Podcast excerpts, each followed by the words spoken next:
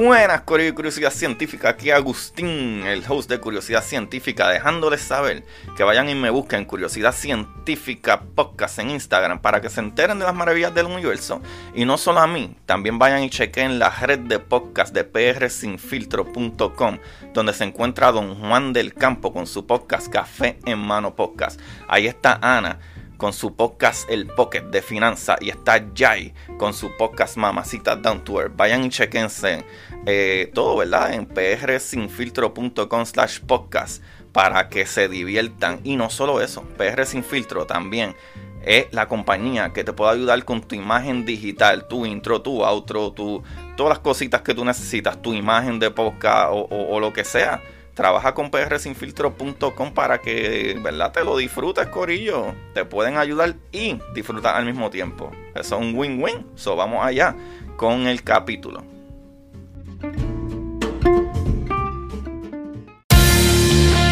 Como dice Marie Curie, en la vida no existe nada que temer, solo cosas que comprender.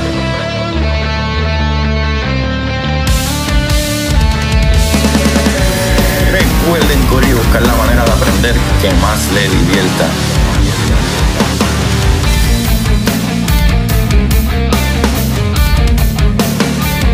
DeGrasse Tyson dice, nadie que es curioso es tonto. Las personas que no hacen preguntas permanecen ignorantes del resto de su vida. Y para ustedes, esto es curiosidad científica.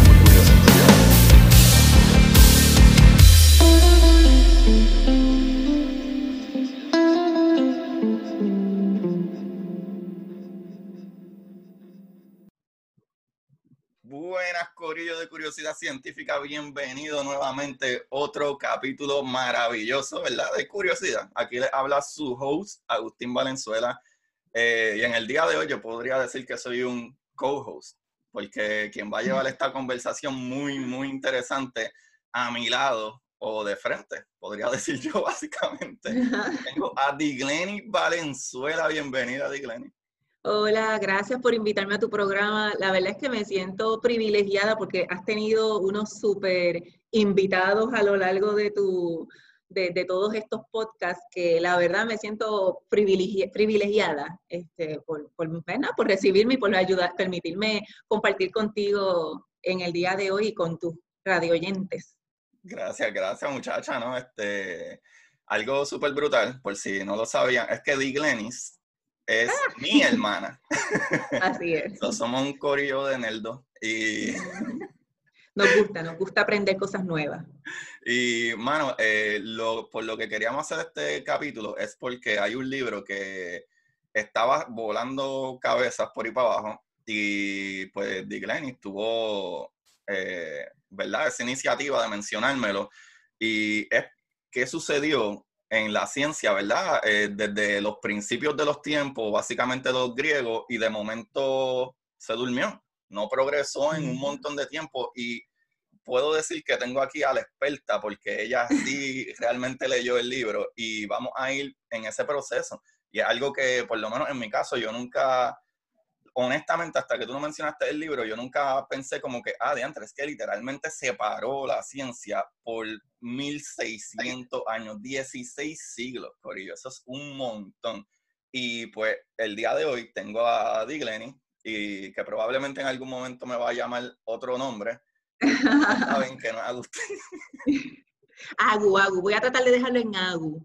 El, el, otro, el otro apodo pues es más, es más familiar, es de más cariño aún, tú sabes. Y el mío también, tú sabes que yo también tengo un apodo también bien familiar. Sí, probablemente. sí, eh, pero no me, no me molesta. Pues mira, este, brother, eh, yo antes que nada, ¿verdad? Este, este libro, recuerdo que lo, lo compré, tengo que ser honesta, hace más de dos años, lo tengo, eh, digo, es virtual, así que no, no, lo tengo en el shelf, pero lo tengo guardadito ahí y llevaba mucho tiempo le, comenzando a leerlo, pero entonces dejaba de leerlo por muchos meses, entonces volví a leerlo literal. Sí, comencé a leerlo como cuatro veces aproximadamente, eh, porque lo, tenía, lo, lo, dejaba, pero no era porque no era interesante, la verdad es súper interesante. Hasta que un día, ¿verdad? Te lo llegué a recomendar, recuerdo, eh, y debo decir que me parece que fue, llegó a mis manos o llegó a mi interés porque eh, era uno de los 10 libros que recomendaba Elon Musk. Y recuerdo que entre todos ese estaba y yo cuando vi el título inmediatamente me impresioné y yo dije, eh, pero esto será cierto porque e, es que el título dice, eh, la ciencia durmió durante 16 siglos y que alcanzó, ¿verdad? Cuando despertó. Y cuando yo leí 16 siglos y yo empecé a hacer matemáticamente ese, yo, 1600 años, pero, pero ¿de qué estamos hablando? ¿Cómo es posible que la ciencia durmió por 1600 años? ¿En dónde yo estaba? ¿En qué libro de, historia me decía eso? ¿Dónde decía eso? Y entonces, pues, definitivamente que inmediatamente lo busqué, lo compré y dije, no, yo tengo que leer esto porque yo creo, ¿verdad? Que no soy la única, no debo ser la única que cuando leí este título me quedé pensando, pero ¿y dónde estábamos? ¿Cuándo fueron esos 1600 siglos? Y entonces creo que es importante conocer además de que trae un poquito un tema con lo que es la iglesia, ¿verdad? La religión. Y creo que es un tema bien, eh, ¿cómo decirlo? Sensible, en especialmente para, ¿verdad? Para personas que, ¿verdad? Que tienen una, una, o sea, que son de la religión y especialmente quizás la religión católica y no buscamos ofender a nadie ni tampoco buscamos eh, restarle valor a las creencias de nadie, porque realmente esto es historia, o sea, esto es facts, ¿verdad? venimos aquí con facts, con historia. Y by the way, el libro, creo que debemos de comenzar con quién es el autor, ¿verdad? Sí.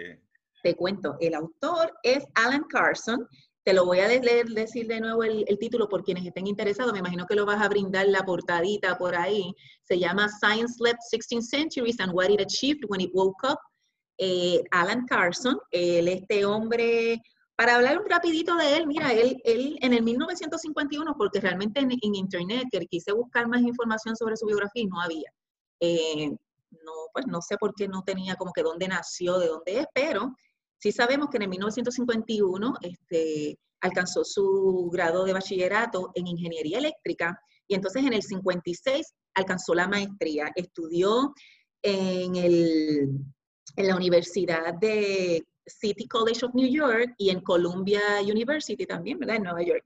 Eh, y estuvo trabajando desde 1951 hasta el 2000, prácticamente toda su vida, ¿verdad? Este, 49 años en el desarrollo de sistemas de computadoras grandes, este, tanto para lo militar como para eh, comercial. So, este hombre, ¿verdad? Es un brain en la, en la computación. Y cuando se decide retirar, imagínate, 49 años trabajando estuvo el hombre, eh, se le llamó la atención la física.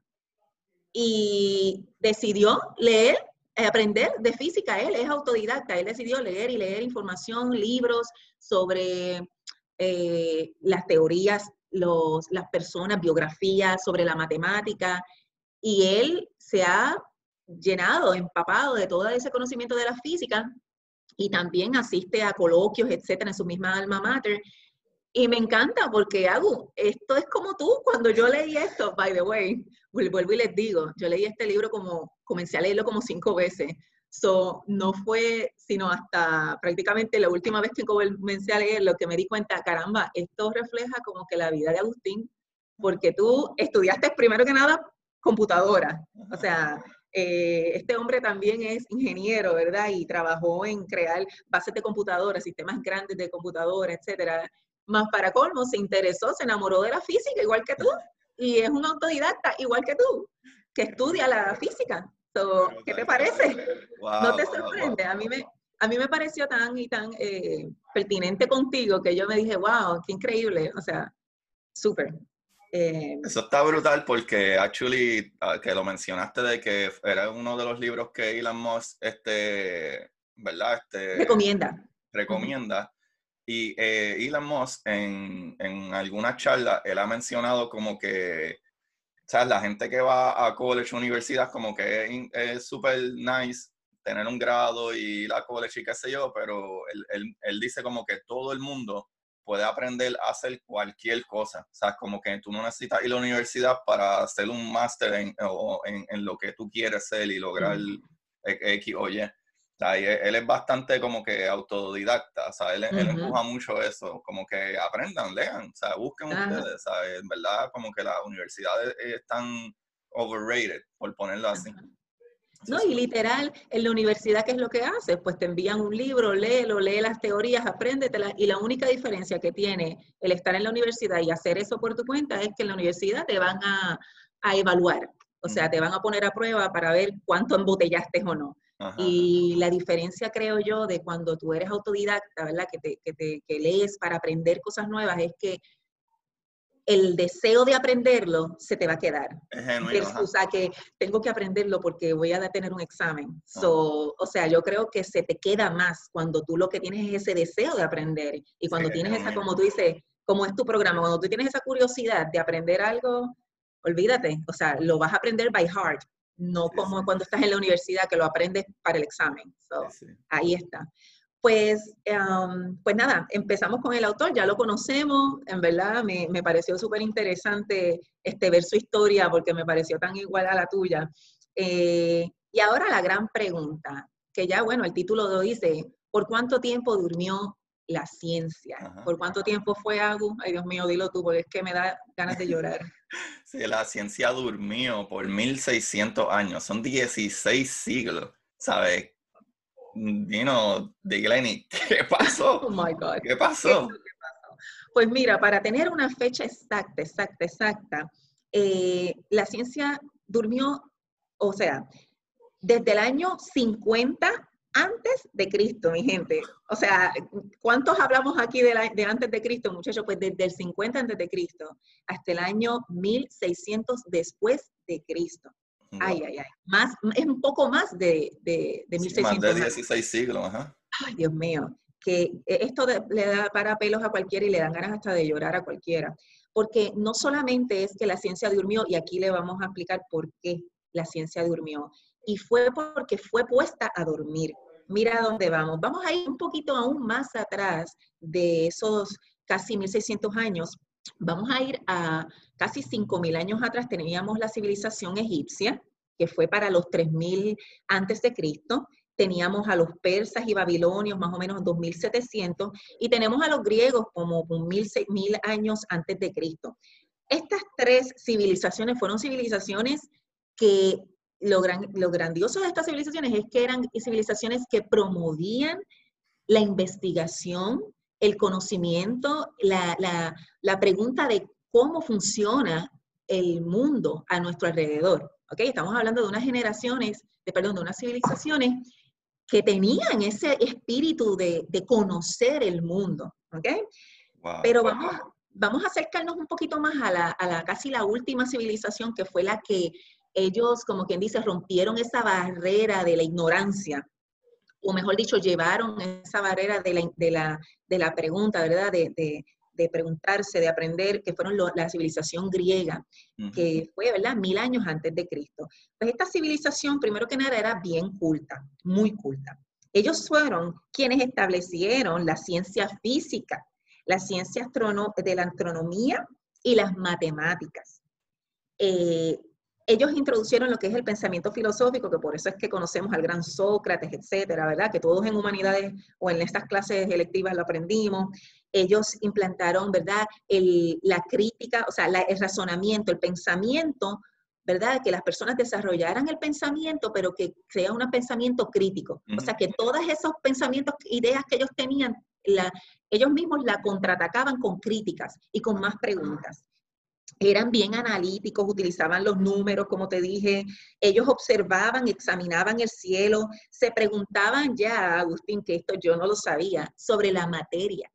Ah, era? Democrito. Democrito. ¿Puedes creer esto? Al mil años, o sea, mil antes de Cristo, ya ellos estaban preguntando qué es la materia. Ellos hablaron, esa civilización hablaban de lo que era el átomo, aunque todavía no tuvieran ni siquiera los instrumentos, perdón se preguntaban sobre la naturaleza, cómo funcionaba esa relación del humano y los animales con la naturaleza. Tenían cuestionamientos sobre el gobierno, sobre el cuerpo humano. Ellos tenían líderes científicos y filosóficos, ¿verdad? Filósofos como Aristóteles, que tenemos que haberlo escuchado, Euclides, Pitágoras, Arquímedes, Ptolomeo, Platón, todo esto. Yo no sé si recuerdan, eh, pero cuando yo estuve en la universidad, recuerdo que a mí me tocó leer República. La verdad es que en aquel tiempo, e, es, es que a mí la política y yo Eh, es, que es, un tema bien sobrio, ¿verdad? Es como que, uff, bien amargo, baja como que bien pesado, como un vino tinto bien, de estos bien secos, pues así pasa, ¿verdad? Para mí, yo, yo siento la política y todo lo que tiene que ver con este organismo de gobierno bien malo, bien amargo. Eh, pero si, no, si, ¿verdad? si bien yo me recuerdo en Humanidades, eso fue muchos años, anyway, a mí me tocó leer La República de Platón y eso fue para el 375 antes de Cristo. Todavía, obviamente, los romanos no habían invadido ni conquistado a... Ay, Dios mío, lo dije. Ah, no importa, no importa. Este, pero ustedes saben quiénes fueron los que vinieron a dañarlo todo, bendito. pero la cuestión es que para, mí, para el 375 antes de Cristo estamos viendo una civilización que ellos ya están pensando en un gobierno, en, en esta organización gubernamental eh, que estaba regido en lo que era la democracia, ¿okay? regido por, por leyes que favorecieran la que es la justicia y el bienestar del ser humano, ¿verdad? Y de ese, de ese ciudadano dentro de este gran organismo, ¿verdad? O sea, de lo que es la comunidad. O sea, que ya estas personas, Agustín, estaban pensando literal, podemos decir que ellos ya estaban liderando, estaban creando lo que hoy nosotros diríamos un, una civilización o un mundo utópico, ¿verdad? Donde, donde se tuviera ese, ese sentido de, de, bienestar, de bien común, de, de, investigación, etcétera. A diferencia de otras civilizaciones, por ejemplo, pues tenemos que volver atrás, como los egipcios, los persas, los hebreos, ellos buscaban también explicar el mundo, solo que era alrededor de su devoción por su religión. Ah, ok. So, so ellos no eran tan racionales ¿verdad? Ni, más, ni tan objetivos. Ellos, eh, ¿verdad? Pues buscaban todo explicar cómo funcionaba, ¿verdad? Eh, el mundo alrededor basado pues en la religión, sus dioses. Los griegos, como te digo, pues lo utilizaban mayormente de, basándose en la razón para explicar el mundo. Sí, eh, como te digo, los griegos fueron líderes en ciencias, Agu, desde, y del pensamiento crítico desde el año 600 a.C. al año 50 a.C. Y, aunque, y aunque todos recordamos a la Iliada, la Odisea de Homero, de Homero ¿verdad? Este, todas estas mitos, ¿verdad? La mito, mitología griega, sí, claro, ellos hablaban de estos dioses y todo eso, pero tenemos que recordar, ¿verdad? Y es importante que de esos mil años eh, de la civilización griega antes de Cristo, ellos también tenían un, un tiempo, ¿verdad? En que llegaron a lo que le llamaban la era dorada griega, que era ese momento, el, blooming de, la, eh, de, los, de, las mentes brillantes de esa civilización, pues eso fue para el año 350 antes de Cristo, que de hecho fue un personaje importante durante ese tiempo, fue Alexander the Great, ¿verdad? Alejandro Magno, que fue un gran líder en ese tiempo, ¿verdad? De los griegos, fue un gran líder que también promovía la ciencia, la investigación y todo eso. Wow, ¿qué tú crees? Imagínate, hago, pensando nada más en el átomo, ya haciéndote preguntas sobre qué es la materia, observaciones en el cielo.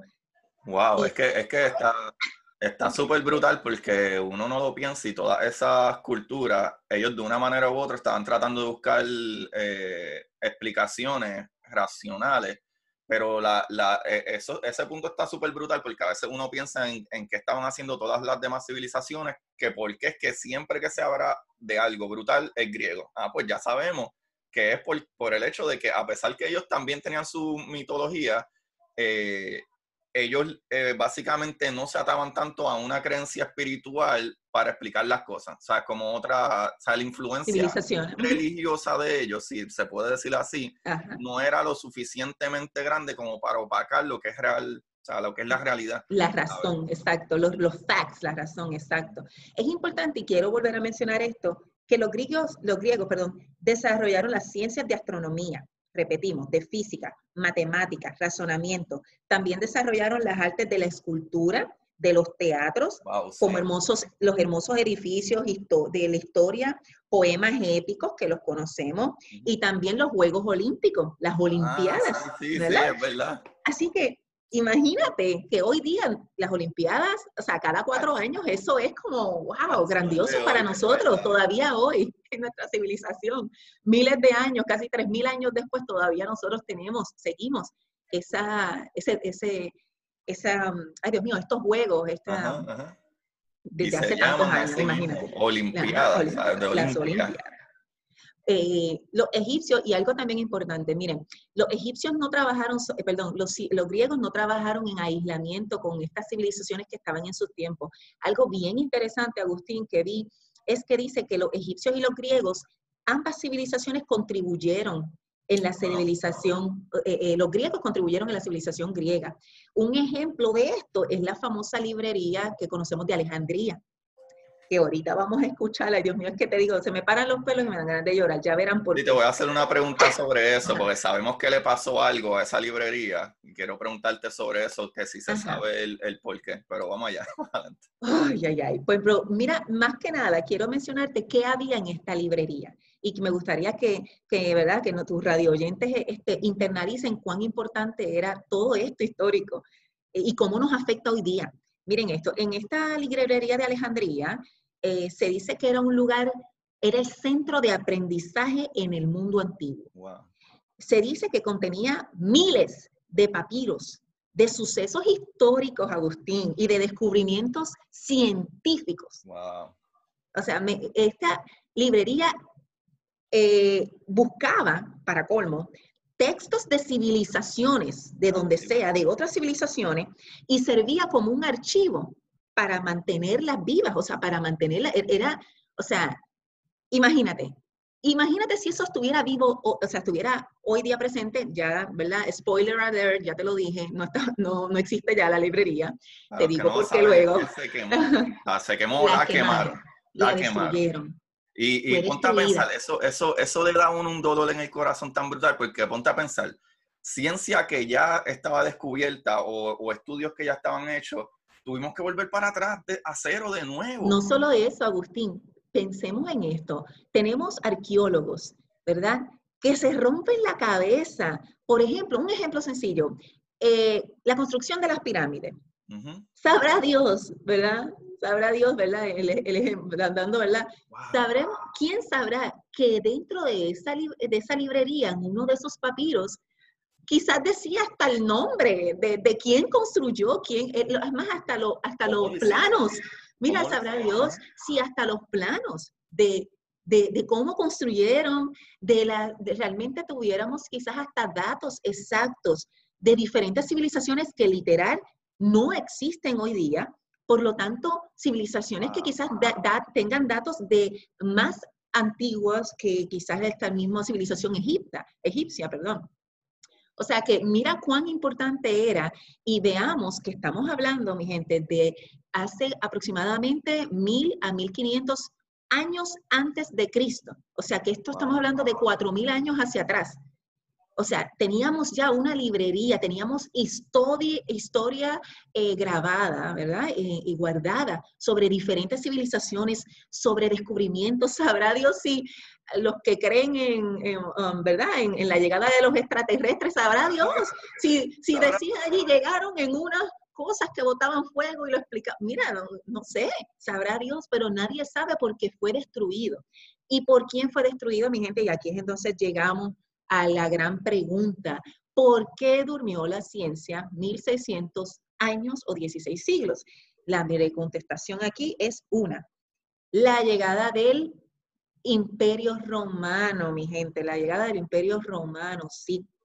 Esa civilización que causó tantos estragos y le llamaban inclusive luego la, The Dark Ages, ¿verdad? Que fue en esa edad medieval que hubo, bueno, como que le llamaban Dark Ages. So, ya, ya tenemos una idea de, de cómo fue ese, esa, ese tiempo mientras estuvo la conquista y el poderío, ¿verdad? Del imperio, del imperio romano. Pues para tenerte una fecha exacta, Agustín, fue para el año 50 antes de Cristo.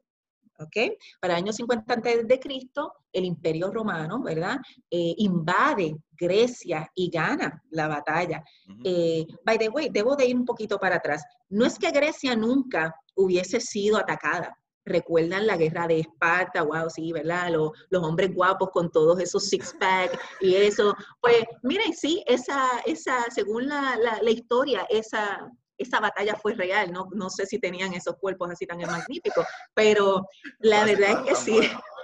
No, no sé, no sé si estaban tan guapos como los 300 de la película, pero sí existieron, sí fue cierto, sí fueron también este, ¿cómo se dice, verdad? Los, los traicionaron y, y por poco, por poco, Grecia fue invadida por los persas. De hecho, llegaron a ganar esa batalla y por un tiempo estuvieron al mando de, ¿verdad? de Grecia, lograron conquistarlo, pero en otra batalla, que eso sería otro día de, hablar de historia y de la historia de, Grecia, pero sí, llegaron a tener la posesión de Grecia los persas, así que imaginémonos nosotros con unas creencias persias, o sabrá Dios cómo sería el mundo hoy día. Es más, sabrá Dios si ellos hubiesen sido más tolerantes y hubiesen adoptado esas ideas quizás griegas, ¿no? Sabrá Dios, uno no sabe.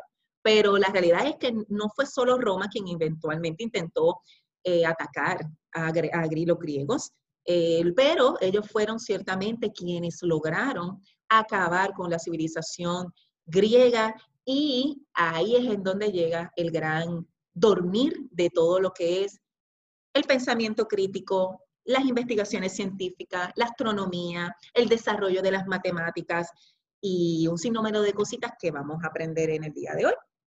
Pues um, los romanos, eh, a diferencia de, de, ah, de, los griegos, que allí es en donde vamos, ellos mostraban ningún interés eh, por la ciencia, a excepción de la construcción de carreteras, que ya lo vemos, de los acueductos, que también es algo bien famoso, ¿verdad? En, Roma.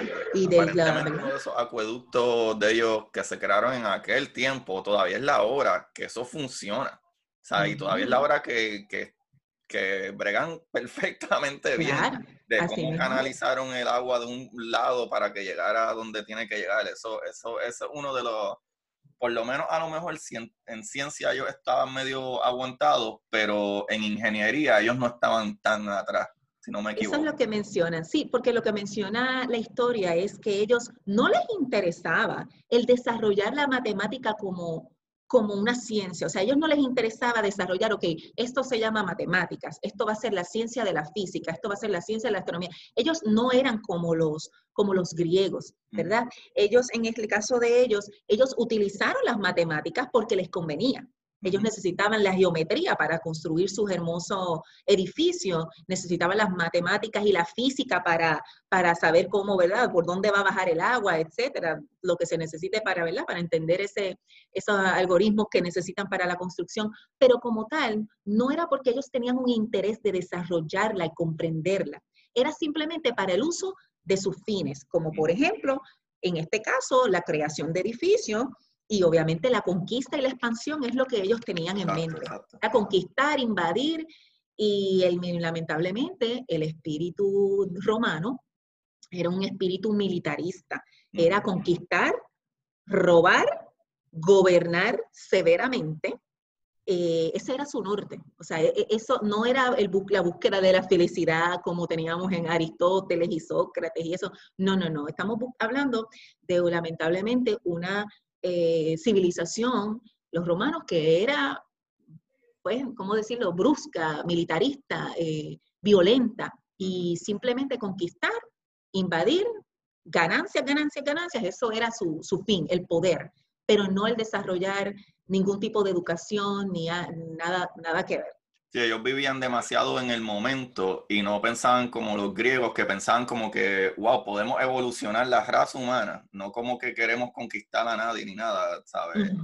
A diferencia del lado, hermano. En ese tiempo, lamentablemente, eh, no justamente, pero aproximadamente 100 años más tarde de la conquista, estamos hablando del 50 antes de Cristo, pues en el 50 después de Cristo, eh, ahí fue que se destruyó la librería de Alejandría. Ah. Que sabrá, ¿verdad? Algunas personas dicen que los romanos llegaron a, llevarse tomos y papiros, etcétera, de, la, ¿verdad? Que supuestamente, ¿verdad? Algunas malas lenguas dicen que hasta los mismos ah, Vaticanos, la biblioteca en, el Vaticano tiene de algunos de estos papiros, cierto o no, nadie lo sabe porque, pues, lamentablemente, ¿verdad? Ellos no comparten nada de lo que hay ahí. Ajá, exacto, nadie sabe o sabrá qué es lo que había ahí exactamente, pero hay una, una cosa en la historia, y disculpa que te interrumpa, eh, que no me acuerdo exactamente qué fecha eran, pero para esa época eh, había mucha gente, esto es algo que yo me acuerdo, eh, no me acuerdo perfectamente qué es lo que pasa en historia, porque literalmente fue la clase de historia que cogí como en octavo grado, eh, que hablaba de estos monjes o, está, eh, que estaba sucediendo un montón de monjes estaban apareciendo muertos, envenenados. Y es que había mucha gente que entraba a ser monje para poder tener acceso a la librería de la iglesia, que eran libros que se supone que nadie se enterara que existen, historias que nadie se enterara que existen. Ellos lo que hacían es que ponían veneno en las puntas de las páginas entonces, cuando los monjes iban, ¿verdad? Como que tú te lames el, la para que pegue y la pasaba, se estaban envenenando. Y era para que si tú eras monje, tú tenías acceso a esa librería, pero eh, eh, ellos trataron de evitar que la gente, ¿verdad? Los que sabían que tenía veneno no lo hacían de esa manera, pero los que lo hacían porque querían el conocimiento para sacarlo, aparentemente lo que hacían era que los envenenaban. En otras palabras, en otras palabras, mataban la curiosidad porque definitivamente ese monje que accedió A, ese, a ese tomo, a ese papiro o lo que sea, pues obviamente tenía una curiosidad de conocer, pues ese era el, espíritu, ese era la, las intenciones del imperio romano y en el caso, bueno, ya para ese tiempo eh, ya no estaba el imperio romano, el imperio romano cae, pero entonces llega lo que se llamamos como la iglesia romana, que ¿verdad? es lo que hoy día conocemos como la iglesia católica, que entonces eh, para el año 476 después de Cristo, fue que el imperio romano cae, pero, ¿verdad? Llega, cae en, entonces en el poder, toma el poder en la iglesia romana. Entonces, el problema de la iglesia romana es que sigue con su espíritu romano, sigue con el, espíritu del imperio, o sea, que sigue con la conquista, sigue con la opresión, con la invasión, ¿verdad? Todo, toda esta idea eh, de, invadir y de adquirir y etcétera. Para, apostólico y romano. Que eso nosotros que, ¿verdad? Este, somos católicos, los que somos católicos conocen que, pues es así, así lo decimos en, la, en los rituales de las iglesias, se dice así, ¿verdad? Es parte del credo, es parte del credo, que es como esa Como que creo en Dios, es como una, como una confirmación de tu fe, pues lo, e, es, literal. La, iglesia, la fe católica es la que estamos hablando de ese tiempo. Que vuelvo y digo, no, no se me ofendan, estos son facts, esto es historia, no tiene nada que ver, ¿verdad?, con, la, con las creencias de nadie. Es, es que en ese tiempo la institución tenía unas, un poder sobre que no debería de, bueno, eh, tenía un poder, vamos a dejarlo ahí. la, verdad, la verdad es que si se ofenden, Corillo, eh, a mí no me importa. Mentira, no estoy molestando. No. no, la gente que se ofende por aquí, oye, razón, eh, tienen que evaluar cuál es la razón real de por qué se ofenden. Y a veces es falta de conocimiento por lo que te ofende. Porque incluso aunque alguien critique la religión de la que tú seas, eh, no necesariamente se debe de tomar, que puede ser el problema que tenemos hoy en día en todo, en política, en religiones, en todo, en, la forma de vestirte, de cómo te ves, y etcétera. Y esa mentalidad de que tú no puedes atacar lo que yo soy, porque entonces tú eres el que estás mal. Y si yo quiero y amo lo que yo soy y, creo en lo que yo creo y me encanta lo que yo creo, ¿por qué le va a dar importancia a que alguien más te lo critique cuando él estaba gastando esa energía en hacerlo? Corillo, no se tienen que molestar. Y si se molestan, evalúen el, el qué es lo que les molesta realmente. ¿Es algo eh, personal o es algo, ¿verdad? Tuyo o en verdad otra persona o el otro problema? Casi siempre es un 50-50 el problema, no es la otra persona. Así mismo es. Eh, pues volviendo nuevamente a lo que era el espíritu de, la iglesia romana y de los romanos, eh, miren el contraste que, que, vemos en estas dos civilizaciones volvemos nuevamente a los Juegos Olímpicos. Tenemos una civilización que promueve el atletismo, el reto, porque, bueno, nosotros que hacemos deporte o, hacemos ejercicio, sabemos que el ejercicio es un reto y tú te das cuenta y, ver cómo, ¿verdad? Cómo, cómo, uno supera unas metas y va alcanzando otras. O sea, y el que es atleta, atleta, que practique un deporte, sabe lo importante que es el deporte en el bienestar. Imaginemos que tenemos estos deportes y entonces el deporte de, que vino a traer los romanos eran los gladiadores. Mi gente, que eran simplemente, si, o sea, no es ni boxeo, o sea, es, una masacre, es una masacre de una manera violenta, según lo explican los, ¿verdad? Según lo explican los, los historiadores. Era un juego violento, morboso, O sea, vean estos dos tipos de, de, civilizaciones. Yo creo que ese es el ejemplo más, más, más, más, más fácil. O sea, tenemos una civilización griega que cree en, en el deporte, ¿verdad? Y bajo versus una civilización romana, ¿verdad? Unos romanos que creen en los gladiadores y quitan a, las olimpiadas para meter la, exacto, la, lo, lo brutal, lo bestial. Uy, no, no. Pues así que imagínate. Eh, bueno, ya sabemos que sí utilizaron las matemáticas, pero como volvemos, lo utilizaron para la construcción y no como tal para desarrollar las ciencias más allá. Eh, para entre el año 500 antes de Cristo, perdón, el año 500 después de Cristo, ya ahora en, este, en esta temporada, ¿verdad? Que estamos, en el 500 hasta el 1600, hubo un alto nivel, sí, en la en cultural, en las artes, la escultura y la arquitectura. No hay duda, no le podemos quitar eso cuando la gente todavía gasta miles de dinero yendo a Europa a ver las catedrales hermosas, las hermosas pinturas. Eh, eso no se le puede quitar. Pero volvemos nuevamente a que si te fijas, todo ese gran desarrollo, inclusive en las bellas artes, etcétera, tienen están atadas a lo que es la iglesia a la iglesia romana. Por eso es que ves muchas grandiosas pinturas de, de, María con el bebé, que ahora se me olvidó, eso tiene un nombre, las pinturas que son de... ¿verdad? De, la ¿no es? En la eh, iglesia está allá en Roma. En, y es, eh, la, de la capilla Sixtina, me parece que es. Pero, o sea, todas estas, pinturas pues están relacionadas, todo lo que era el arte estaba desarrollado también bajo, ¿verdad? Bien, bien marcado en lo que es la iglesia, en la iglesia católica, los religiosos, que por eso es que te digo que volvemos a ver que todo se influenciaba y estaba dominado por la doctrina. La iglesia, como te dijimos, continuó con su, con su espíritu de imperio, no se oponía, esto es importante, ellos no se oponían en ese tiempo al estudio de las matemáticas ni la astronomía o a la ciencia física, pero no la apoyaban. Por ejemplo, estudios del ser humano, o sea, del cuerpo humano y cómo funciona el cuerpo humano, por ejemplo, la medicina, ellos, eso no les importaba, porque para ellos lo que les importaba más bien era el cuerpo en el sentido espiritual, que es lo que era lo que iba a pasar después de la muerte. Eso era, eso era lo más importante para ellos. Eh, bueno, que cabe destacar, cabe destacar que todavía al sol de hoy hay religiones que no utilizan la medicina como decir transferencia, ¿verdad? Transfusión de sangre, porque su religión no lo permite y gente muere todavía al sol de hoy. Ah, todavía al sol de hoy. Estamos en el año 2020 y todavía hay religiones que prefieren dejar morir gente por salvar un espíritu que realmente tener una vida, una persona viva, ¿sabes? Eso está crazy, de verdad. Igual que, bueno, e, es una, obviamente esto es bien subjetivo, es una opinión, ¿verdad? Pero yo en mi caso, por ejemplo, la misma cremación, o sea, tenemos, o sea, me, me, disculpan y, ¿verdad? Vuelvo y digo, esto es algo bien subjetivo y es mi opinión. Pero, por ejemplo, yo creo en la cremación y considero que o sea, cuando tú te pones a ver cuántos cementerios hay por ahí, cuántos y cuántos, y vemos tanta gente eh, ocupando, o sea, estás deforestando, literal. hay muchos sitios que deforestas simplemente para enterrar un cadáver. O sea, yo, ¿verdad?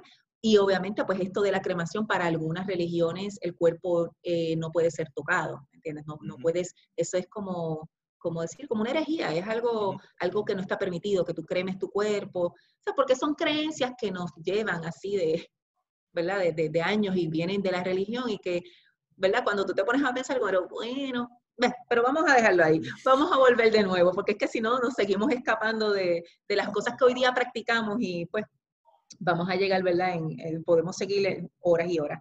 Pero para darles una, un resumencito, literal, 11 siglos, mi gente. ¿Cuánto es eso? 11 siglos, Agustín. 1100. 1100 años, Dios mío. 1100 años entre los años 500 y los 1600 que la iglesia no brindaba ningún apoyo ni avance de las ciencias. Y ahí, ahí lo vemos, o sea, wow, son 1600 años y al menos entre 500 a 1600 Macarile. Y de hecho, es importante mencionar que algunos líderes eh, de la iglesia estaban de acuerdo con la ciencia y con el estudio de la ciencia, pero lamentablemente sus voces, ¿verdad? Vamos a decir su rango, su, su, rango de paga, vamos a decirlo así, no llegaba muy alto y obviamente pues no llegaba a las esferas que quizás tenían que llegar y lamentablemente pues entonces nunca se hizo nada. Pero ¿qué eventos importantes? Ahora es que vamos, ya sabemos qué es lo que sucedió, quién fue el culpable y por cuánto tiempo estuvimos dormidos. Ahora vamos a ver qué fue lo que sucedió que logró ese gran despertar. Y aquí te extraemos el gran, que yo me parece que tú tienes que haberlo mencionado en tu podcast, eh, Copérnico. Empezamos con Copérnico, Agu. Mira, Copérnico que fue, ¿verdad? Nació en el 1473, ah, murió en el 1543. Este era un matemático y astrónomo, eh, este Copérnico, ¿verdad? Él promovía la idea heliocéntrica, ¿no? Que tú nos lo has explicado, que es la idea, la idea heliocéntrica, Agu.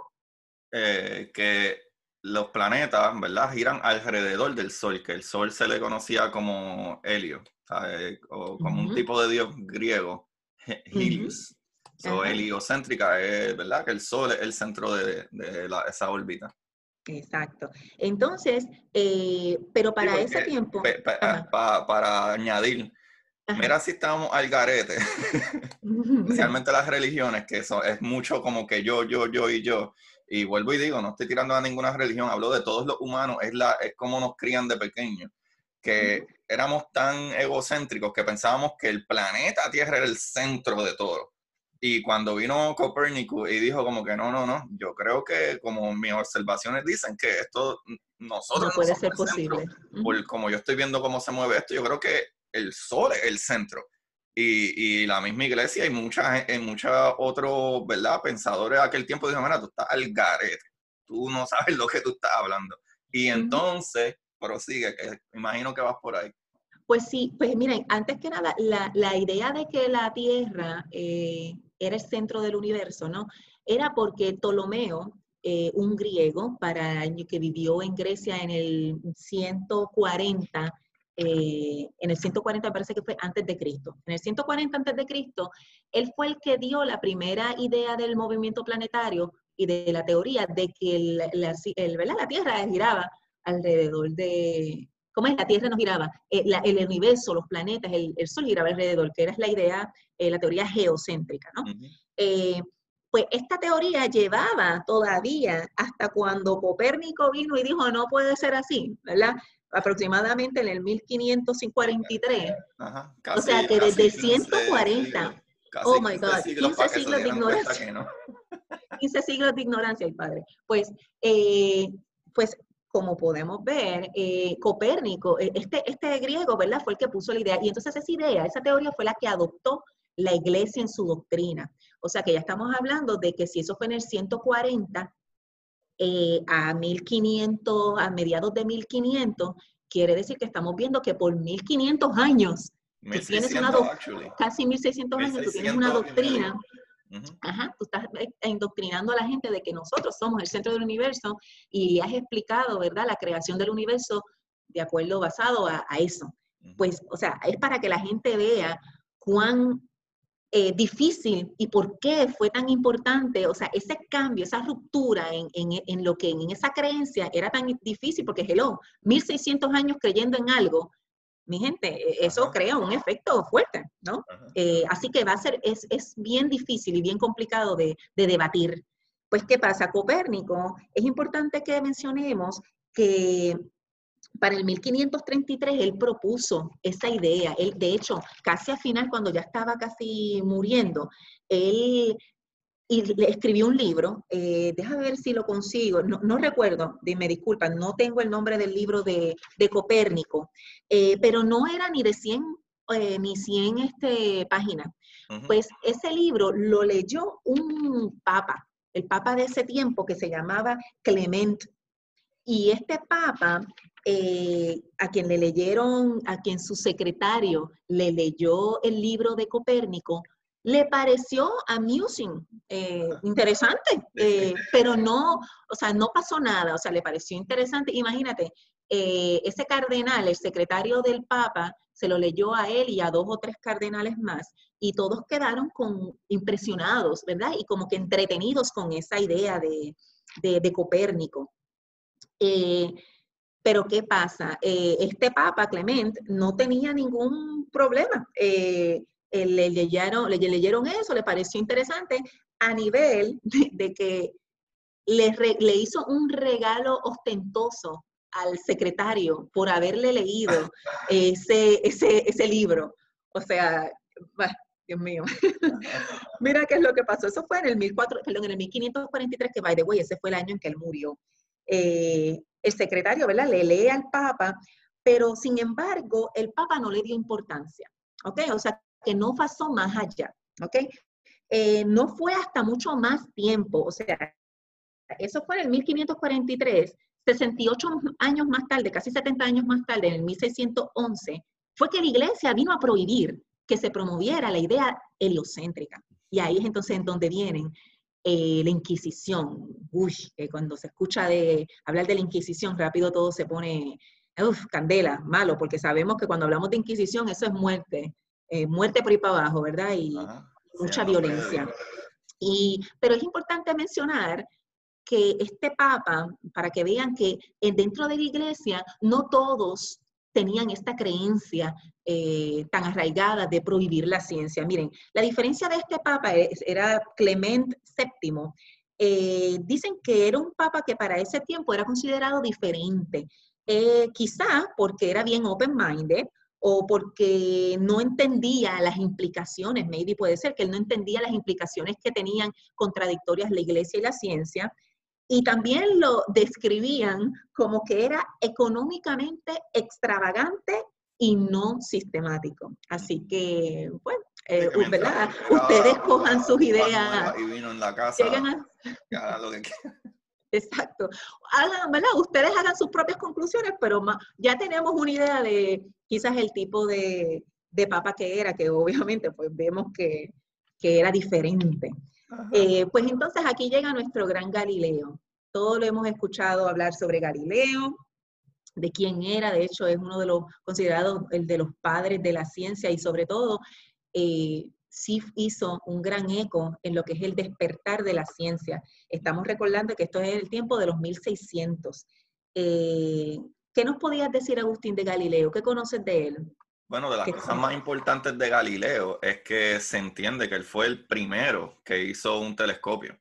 Eh, hay otro científico que no me acuerdo ahora mismo el nombre exactamente, que él trató de patentizar el telescopio, pero no se entiende que él lo haya creado. El primero que se entiende que, que, hizo un telescopio, que tenía un telescopio, y incluso, eh, ¿verdad? Galileo se le atribuye todos estos dibujitos eh, de que él descubrió a Júpiter y Saturno, y, ¿verdad? Y, vio más a detalle lo que era Marte y todos estos otros planetas. Eh, y si no me equivoco, eh, él, tiene dibujos, incluso, ¿verdad? Galileo incluso dibujó las manchas del sol. De la luna.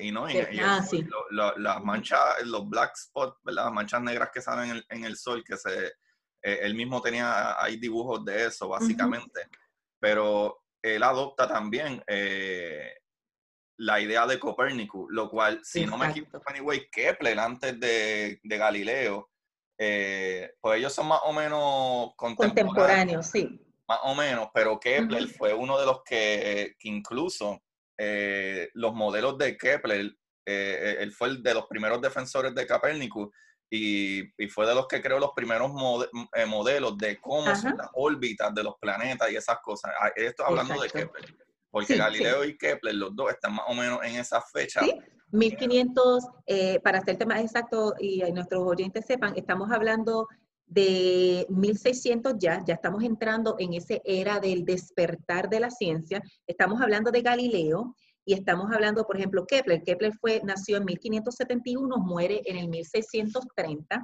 Y Galileo, de buscarles la fecha exacta, que sí son contemporáneos, ciertamente, Galileo fue 1564 a 1642. Eh, era mayor, pero sí, mayor que Kepler, pero Kepler muere un poquitín antes. Pero sí, como muy bien dice, son contemporáneos, exacto. Pues mira, para que tengamos también una idea, eh, Copérnico, ¿verdad? Ya mencionamos que él fue el que hizo, ¿verdad? Él, fue el que, el, que tiró adelante la idea heliocéntrica y muy bien, tienes, tienes toda la razón, Galileo, él realizó seis viajes a Roma.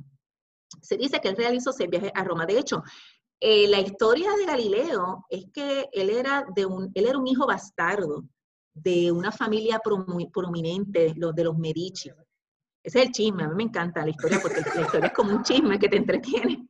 Tú la lees porque tú te dices, mmm, ¿qué más puedo, qué más podemos saber, Dios mío? Pero que verdad es como un chisme. Pues resulta que Galileo parece que tenía padrinos en la iglesia, porque tenía una, viene de una, ah. aún siendo bastardo, tiene, tiene, ¿verdad? Como unos panas en la iglesia, etcétera. Así que eh, es interesante hablar de eso, Agu, porque me habías mencionado eh, sobre cómo la Inquisición eh, que eh, atacó a Galileo, ¿no? Y, fue fuertemente, em, fuertemente juzgado, etcétera. Eh, pero es bien importante, y, esto es lo que me gusta de cuando uno lee y compara textos, porque, ¿verdad? Sea como sea, por más objetivo que el autor quiera ser, siempre cae un poquito de subjetividad en, en su, en su escrito. Y me pareció bien interesante porque ciertamente cuando yo estudié, estudiamos a Galileo en la escuela, nos, nos hablan rápido, ¿verdad? De la Inquisición, de cuán malos fueron y de cómo atacaron a Galileo.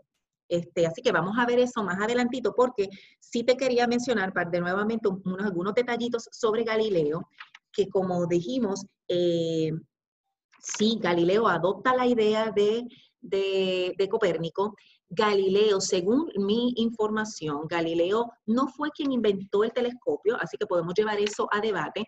El nombre de la persona, del científico que inventó el telescopio, que me habías mencionado que estaba buscando, el, nombre es Hans Lippershey. Oh.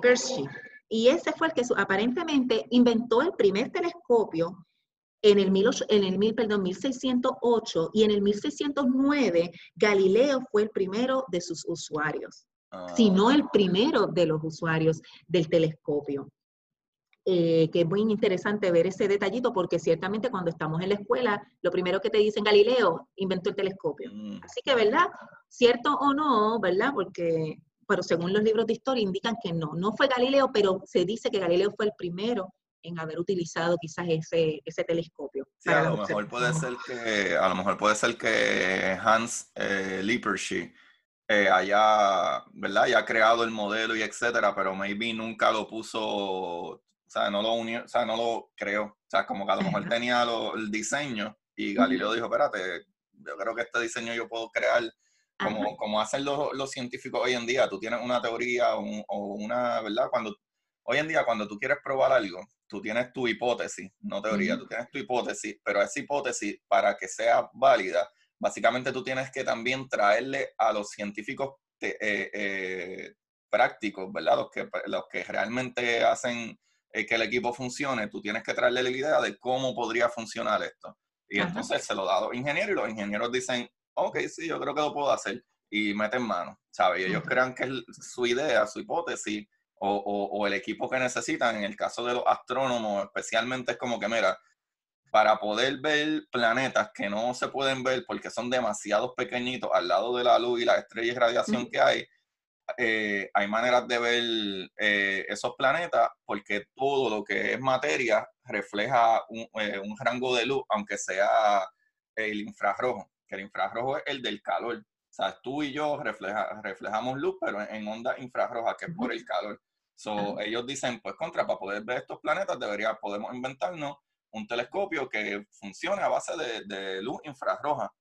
Y ahí entonces se los dan a los ingenieros y los ingenieros dicen, ah, ok, sí, vamos a ver si se puede hacer con esta Exacto. Así es posible o no es posible. porque una cosa es tener la idea y otra cosa es tener el conocimiento de cómo llevar esa idea, eh, a crearla. Y para eso está el ingeniero. Tú tienes la idea, pero el ingeniero es otra, tiene su destreza de cómo, de cómo hacer el, el, el, artículo, el, objeto que te va a llevar a eso, definitivo pues eh, probablemente, sabrá Dios, la verdad, eh, tal vez fue así. Eh, pues como dijimos, la iglesia este, estuvo implícitamente en contra de la teoría del Copérnico, ¿verdad? De idea heliocéntrica, pero no fue prohibida hasta 1600 aproximadamente, cuando fue que prohibieron el trabajo de Galileo. Y aquí es en donde vamos. Mira, Galileo hizo seis viajes a Roma, ¿verdad? En su primer viaje, que era cuando era un muchachito, a Roma. Eh, no tengo la fecha ahora mismo, deja ver si apunté la fecha aquí. Es que yo, no, yo en fechas no soy muy buena, pero mira, hizo seis viajes, pongámoslo así. En su primer viaje se cree que fue cuando él conoció la idea de Copérnico. Eso es lo que, que, se cree. Él ahí conoció el libro de Copérnico, lo leyó, le gustó y adoptó la idea. Para su segundo viaje, ya él estaba hablando de esa idea de Copérnico y manifestándola. Entre su tercer y cuarto um, entre su tercero y cuarto viaje, eh, Pues de, en más, aproximadamente entre el tercer y cuarto um, viaje, estábamos diciendo que él eh, presentó la idea con el, el, telescopio a este papa. ¿Qué pasa? Que para, me parece que para su quinto viaje, él ya tenía propuesto un libro. Ah, porque, perdóname, aparentemente el Papa no estaba de acuerdo, punto. Le dijo, le dijo a, Galileo Galileo, no te puedo aceptar porque la iglesia por detrás me está fastidiando y me está diciendo que esa idea no la podemos adoptar. No. Así que no me quieres empujar la idea heliocéntrica porque no va con nuestra doctrina. Pero ¿qué pasa? Que Galileo dijo, pero es que esto es lo que es. O sea, yo, ¿verdad? Si esto es blanco es blanco y si es negro es negro, ¿no? Pues, ¿qué pasa? Que entonces Galileo se puso funny y cogió y hizo un libro, ¿verdad? Y en su libro eh, se puso a hacerle burla. Eh, eh, Dios mío, no, tengo el nombre del libro. Me gustaría tenerlo, deja ver si lo consigo luego. Pero la cuestión es que él hizo un libro en donde uno de los personajes que hace personaje de ignorante, o sea, presenta su, su, personaje como que esta persona ignorante está reflejando y burlándose al Papa.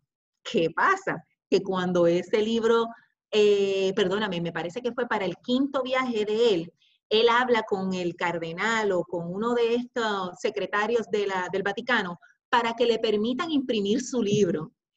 Aparentemente este cardenal le da el approval de su libro, pero nunca lee el libro y al nunca leerlo completo, que eso fue su excusa, este, cuando le, reclamaron a este arzobispo o cardenal, whatever, como que, oye, ¿por qué tú aprobaste este libro de Galileo si, si está burlándose del Papa abiertamente y proponiendo esta idea heliocéntrica? Eh, pues el, el hombre admite que él, nunca, que él nunca había leído el libro y que pues se le pasó. La cuestión es que para el quinto viaje aproximadamente ya le están anunciando a Galileo que tiene que retractarse, que si no se retracta de sus ideas, que lamentablemente van a tener que ser juzgados y que iban a referir su caso a eh, la justicia, ¿verdad? De la Inquisición, a, los jueces de la Inquisición. Y ahí es en donde le llega el primer problema. ¿Qué pasa? A Galileo lo llaman, lo mandan a, a buscar para que viaje a Roma, porque hay, para su juicio con la Inquisición. Ese fue para su sexto, ya iba para su sexto viaje. Pero ¿qué pasa? Durante ese tiempecito, Galileo estaba ya malito de salud y no pudo viajar. No estoy segura si era que estaba mal de salud o que andaba la plaga rampante y pues obviamente le iba a tener que viajar y no, y no se pudo dar el viaje. La cuestión es que definitivamente la Inquisición le envía una carta y le dice, mira, ya se hizo el juicio y el juicio lo hicieron sin él, y si tú no te retractas, pues entonces vamos a tener que, ¿verdad? Vas a tener que ser procesado por la Inquisición y te van a, quemar vivo, que esa era, ¿verdad? La pena de muerte de las personas que le consideraban como hereje. Eh, y entonces, pues Galileo hizo, obviamente, lo que pues, una persona inteligente hubiese hecho, ¿no? Este, yo no lo considero como un cobarde porque es que no vale la pena, ¿verdad? Uno pelear en contra del ignorante, el ignorante que se quede ignorante, ¿no? pero pues entonces escribió una carta, la envió y dijo que se retractaba de su idea heliocéntrica y que pedía también, ¿verdad?, disculpas por, por su escrito de su libro. Y lo que se hizo con Galileo fue que sí, él fue preso, pero en su hogar. Y de hecho, en el libro menciona la historia como que cómodamente, o sea, que no es que él pasó en una celda como los libros y las imágenes que, no sé si ustedes han visto imágenes de, de la Inquisición y Galileo, pero en los dibujos pues se presenta como que lo tienen en una celda. Pues no, él aparentemente murió eh, cómodamente, sí, tenía pues arresto domiciliario, es lo que le llamamos hoy Pues eso fue lo que, eh, la, la, el castigo para Galileo. Encontré el nombre aquí del libro. encontré el nombre del libro. El nombre del ¿Cómo libro se llama? Se llama Dialogue, eh, Dialogue, Concerning the Two Chief World Systems. El diálogo con, ¿verdad? Eh, con, este. concierne en los dos jefes ¿verdad? De los sistemas del mundo o cómo funcionan los sistemas del mundo de acuerdo a estos dos jefes. Por Esa misma es. básicamente, ¿verdad? Este, eh, eh, en lenguaje italiano, pues ese, libro comparaba el sistema de Copérnico con el tradicional de Ptolomeo. Exacto. Pues eh, luego, no, no muy, no muy, no muy lejos a cuando no muy lejos a cuando Galileo fue preso, muere, eh, murió de hecho en el 1642, eh, murió retractándose, pero bueno, sabemos que, o sea, si te van, si dicen, o te retractas o te quemo vivo, pues tú dirás, no, está bien, me retracto, tú sabes. pero, si fuera una fusilación, un tiro en la cabeza, que pasa rápido, pero ese sufrimiento de que te están quemando, antes no habían buenas maneras de morir, ninguna era más. No, no, era que eran unos salvajes. Pero me, eh, algo también que es importante eh, mencionar es que tenemos que recordar que en estos tiempos de los 1600 Europa había, estaba muy inestable. Había mucho, o sea, la iglesia romana tenía muchos percances entre los reyes, etcétera. Había mucha, mucha, mucha inestabilidad en Europa durante ese tiempo. Y obviamente la iglesia tenía, estaba en, constante guerra eh, en el sentido con, pues por eso, porque había mucha inestabilidad en, Europa, en, Alemania, en Inglaterra, en Francia, etc. Eh, inclusive con la creación de la nueva iglesia, de, la nueva religión protestante, ¿no? Creada por Martín Lutero. Eh, y de hecho, no crea, no, que es importante eh, mencionar que la iglesia de Martín Lutero rechazaba aún más las ideas heliocéntricas. O sea, que no creemos, no creamos que la iglesia, eh, ¿verdad? Por protestante que fue renovada, algo nuevo, alejado de la iglesia eh, católica, era un poquito más, ¿cómo decirlo? más comprensivo, más, más comprensiva. No, al contrario, se dice que fue aún más restrictiva. Eh, y algo bien importante que los otros días, Agu, vi que me posteaste sobre, sobre Bruno, Giordano Bruno, ¿recuerdas? Eh, ¿Qué fue lo que mencionaste que encontraste en ese libro? Si puedes compartirlo. Bueno, e, es que eh, el filósofo, eso fue en los 1600 también, el filósofo y antiguo monje dominico, eh, Giordano Bruno, fue quemado vivo en las calles de Roma para humillarle, ¿verdad? La iglesia le colgó cabeza abajo y le desnudó antes de quemarle finalmente en la hoguera. y lo interesante de, es, de él ¿verdad? En comparación con a lo mejor Galileo, Copérnico y etcétera, es que él creía en, en, ¿verdad? la teoría heliocéntrica, pero no solo eso, también él se hizo la pregunta o le hizo la pregunta a, la iglesia, eh, ¿verdad? De cuánta vida o cuán vida puede existir fuera de este planeta. Imagínate tú decirle eso a la iglesia como que, que, que, que no, no, no.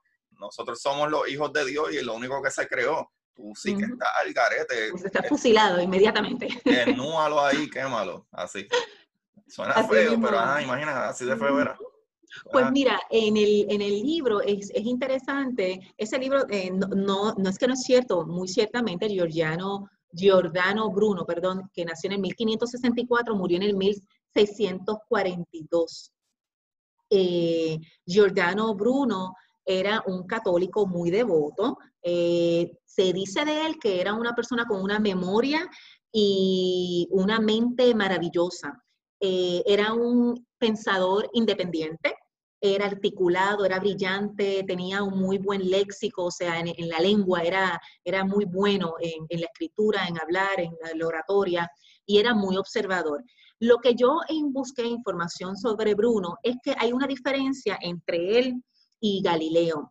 Esta es, Giordano, Giordano Bruno, este filósofo, eh, él sí creía en la idea heliocéntrica, sí, pero el problema que es lo realmente le consideran que lo llevó a él a la hoguera fue más bien que él tenía un poco una, unas ideas, vamos a decir, un poco radicales para la iglesia, como por ejemplo, una idea bastante radical era que él decía que quizás él, entendía que Jesucristo no pudo haber nacido. O sea, que ese no era el profeta. O sea, que imaginemos, si la, idea heliocéntrica fue difícil de aceptar, imagínate que tú le digas a la iglesia católica, ¿verdad? Al gran poder que Jesucristo no es, real, que ese no pudo haber sido el Hijo de Dios. O sea que estamos llevando, ¿verdad? Que estamos hablando de que fue una persona que wow, o sea, fue fuerte. Sus, sus alegaciones en contra de la iglesia para aquel tiempo eran radicales, muy, muy radicales. Él también se le acusa de que hablaba mucho con, con otras... Eh, lugares en donde se estaba desarrollando el protestantismo, o sea que volvemos en contra de la iglesia y de las creencias de la doctrina, pero más bien literal tirándole a, como uno dice, directamente a la religión y a la práctica religiosa del catolicismo. Eh, así que, de hecho, ah, según leí, fue como que tonto de parte de Giordano Bruno, porque Giordano Bruno, cuando le acusaron de que, mira, te estás, te estás eh, cortando las patas, tú sabes, deja de hablar así de la iglesia y de, y de contradecir, ¿verdad? Pues él lo que hizo fue que empezó a mudarse, se mudó a varios lugares, él estuvo en varios, en varios países en donde fue recibido. Eh, pero, por ejemplo, como en Inglaterra, creo que Alemania, eh, en Switzerland también, eh, porque tenía diálogos y escritos, pues, que lo consideraban un hereje, y él estuvo varios años eh, mudándose, pero dicen que tontamente, en el año que de hecho fue, fue cuando entonces lo, lo, lo, apresionaron y le hicieron, ¿verdad? Lo quemaron, es que le dio con volver a Italia. ¿Qué tú haces en Roma si sabes que te están buscando? ¿Me entiendes? Pues ahí vinieron y lo cogieron y obviamente pues ahí lo mataron, ¿ok? Pero no fue como que una persecución per se que los andaban buscando, fue como quien dice, él fue a llegar allí. Digo, si es una persecución, valga la pena, o sea, me, retracto, definitivamente es una persecución, sí, y mucho más por ideas contrarias, o sea, pero, ¿cómo te digo? O sea, eh, fue grave, pero realmente en, los historiadores entienden que no fue tanto que fue quemado por su idea heliocéntrica, por sus ideas de científicas, sino más bien por, las ideas, en, las ideas contrarias de Jesucristo, por ejemplo, etcétera. Ah, de hecho, una de las cositas, por ejemplo, que él no creía es que él decía que la hostia, ¿verdad? Para el que es católico, en la misa, ¿verdad? El ritual del catolicismo, la hostia, que es ese pan que simula, ¿verdad? Eh, eh, simboliza, no simula, simboliza el, cuerpo de Cristo, ¿no? Eh, pues, por ejemplo, Giordano Bruno decía que no, que ese no se podía ser el cuerpo de Cristo, que ese pedazo de pan no se convertía en el cuerpo de Cristo. Pues cosas así, símbolos que son muy respetados por la iglesia. Todavía. Y todavía, ciertamente, es, ¿verdad? La hostia es algo que todo católico ¿verdad? Fervientemente sabe que, por ejemplo, la, la, hostia no debe de tocar el piso, la hostia, por ejemplo, algo tan, tan fuerte como, por ejemplo, si usted es un pecador, todo el que es católico sabe que el pecador no puede, hasta no confesar sus pecados, no puede tomar la hostia, por ejemplo. O si usted es una persona divorciada, casado por la Iglesia Católica, eh, todavía hoy día la Iglesia Católica cree en que si usted se divorcia, que obviamente estás rompiendo la promesa que hiciste ante Dios de la vida y la muerte, ¿verdad? Hasta, hasta que la muerte no se separe, pues todo el mundo sabe que en la Iglesia Católica, si tú rompes tu promesa, o sea, si tú te divorcias, estás excomulgado. Tú no puedes volver a comulgar nunca. O sea, tú en otras palabras nunca recibes lo que ellos le llaman el cuerpo de Cristo. Así que, o sea, Giordano Bruno se quemó, se cortó las patas tú sabes, fuertemente porque sus alegaciones eran más, aún más allá que simplemente una idea del movimiento planetario.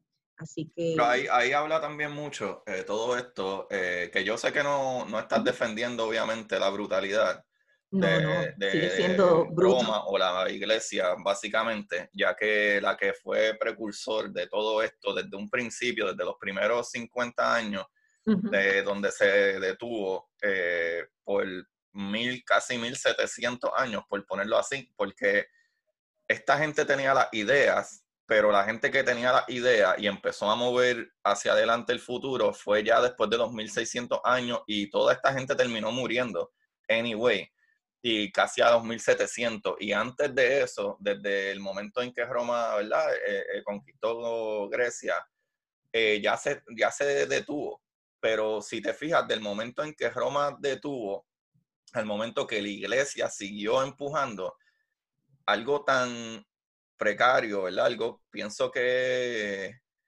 pienso que está brutal, ¿sabes? No se debe de tomar como que, como algo suave como algo, o, sencillo cuando tú tienes una fuerza, un imperio que al sol de hoy, lamentablemente al sol de hoy, tiene una fuerza tan grande como para juzgar y matar gente en nombre de Dios, en nombre de un creador o ser supremo, especialmente cuando aparentemente la religión y muchas religiones, eso no pasa solo con la católica, muchas religiones, la base de, la religión fundamental es el amor, pero por ese amor bello de la religión, y el perdón, y el atacar y matar en nombre de la religión. ¿Sabe? Ponte a pensar que no solo eso, si tú estás bajo una religión, ponte que la pena por ser un hereje es que te vamos a quemar pero el simple hecho de incluso tratar de ridiculizar a la persona dejándolo desnudo eh, demuestra que eh, no solo la religión católica, vuelvo y digo, todo e, ese tipo de creencia fuera de lo que es confirmado como, eh, ¿verdad? Como algo que es así, funciona así, la lógica. Ponte a pensar, es demasiado humano y demasiado egoísta el tú querer humillar a una persona antes de quitarle la vida. Es algo súper aterrador, algo súper... Es, es, inclusive es algo bárbaro. Es bárbaro, Todo, todo, todo esto es algo bárbaro. De hecho, eh, para ser más e, exacto con lo que estabas mencionando, eh, con una fecha exacta, no fue, Agustín, hasta el 1822. O sea, en el 1600 dijimos que Copérnico propuso la idea heliocéntrica, y no, fue hasta... la propuso en los 1500 por ahí. Eh, eh, sí, entre 1500, mediados de 1500. Galileo y Kepler Galileo, eso para los 1600 es que dijeron, mira, esto tiene que ser verdad. Y Galileo, entonces en los 1600 fue que dijo, mira, aquí están las pruebas, mira para el cielo, aquí está, tengo los pues, dibujos. Pues, no. pues no fue, Agustín, hasta 1822, 1822, vamos a suponer entre 1600 a 1800. 200 años después fue que vinieron a que un papa, eh, no tengo el nombre ahora mismo, pero oficialmente declaró que el sol podría ser el centro, podría, podría. Ser el centro, podría ser el centro del sistema solar. Y como muy bien habías dicho al principio, eh, o como me habíamos hablado en una ocasión, no fue sino hasta el 1985, los otros días, o sea, 35 años atrás, que el Vaticano reconoce a Galileo como un gran científico y que la iglesia se había equivocado. Wow. Son 300, no, 430 y pico, algo así de años después. 430 y pico, 440 y pico años después que ese muchacho estaba muerto hace rato. Ay, ah, sí, sí, sí, él estaba bien, él estaba bien. Que ya la gente, bueno, no, se ha olvidado, gracias a Dios eh, logramos no olvidarlo. Y todavía, por ejemplo, con programas como el tuyo, eh, recordamos todos estos individuos que, que, marcaron la historia y que gracias a su, a su, Dios mío, gracias a que existieron, a su existencia, tenemos lo que tenemos hoy día. O sea, podemos gozar de lo que tenemos hoy día y lamentamos, bueno, nuevamente, lamentamos las 20 brillantes que, que, que lamentablemente perecieron y, y, no pudieron desarrollar sus ideas por, pues, ¿por qué? Ahí te voy a decir algo muy importante. ¿Qué es lo que estaba pasando también durante la iglesia romana? Que estábamos hablando sobre, al principio, sobre los monjes, etcétera. Pues es que eh, en ese tiempo, ¿verdad? En el tiempo cuando estaba la iglesia católica, que eso es lo que tenemos que, durante el dominio de la iglesia, tenemos que recalcar que las escuelas del imperio romano fueron eliminadas, ¿verdad? Recordamos que en el 400 y pico el imperio romano cae, y entonces entra la iglesia romana con el mismo espíritu. Detrás del imperio romano estaba la iglesia, de todas maneras. Así que esa educación o lo que sobrevivió de ella va a pasar, como te digo, a manos de la iglesia romana. Pero las escuelas estaban adjuntas a las catedrales o a los, a los monasterios, que como muy bien dices, o sea, si tú querías aprender, pues tendrías que irte al celibato, tenías que aceptar el celibato. O sea, que las mujeres menos todavía podían educarse, porque en el celibato, a menos de que fueran monjas, y sabrá Dios si ellas no tenían ni acceso a la educación. Sí, no. Porque de ellas, la verdad, la verdad, y da mucha pena, pero de las mujeres no se habla en nada de, este, de la historia, literal, no, no, no se menciona ninguna mujer, al menos en este periodo de la historia. y eh, todavía, todavía en los 1800, eh, está brutal, eh, la misma Marie Curie, que es una de las científicas más grandes, ella se tuvo que mudar de su país, de Polonia, porque no, las mujeres podían estudiar hasta cierto punto y de ahí para adelante no.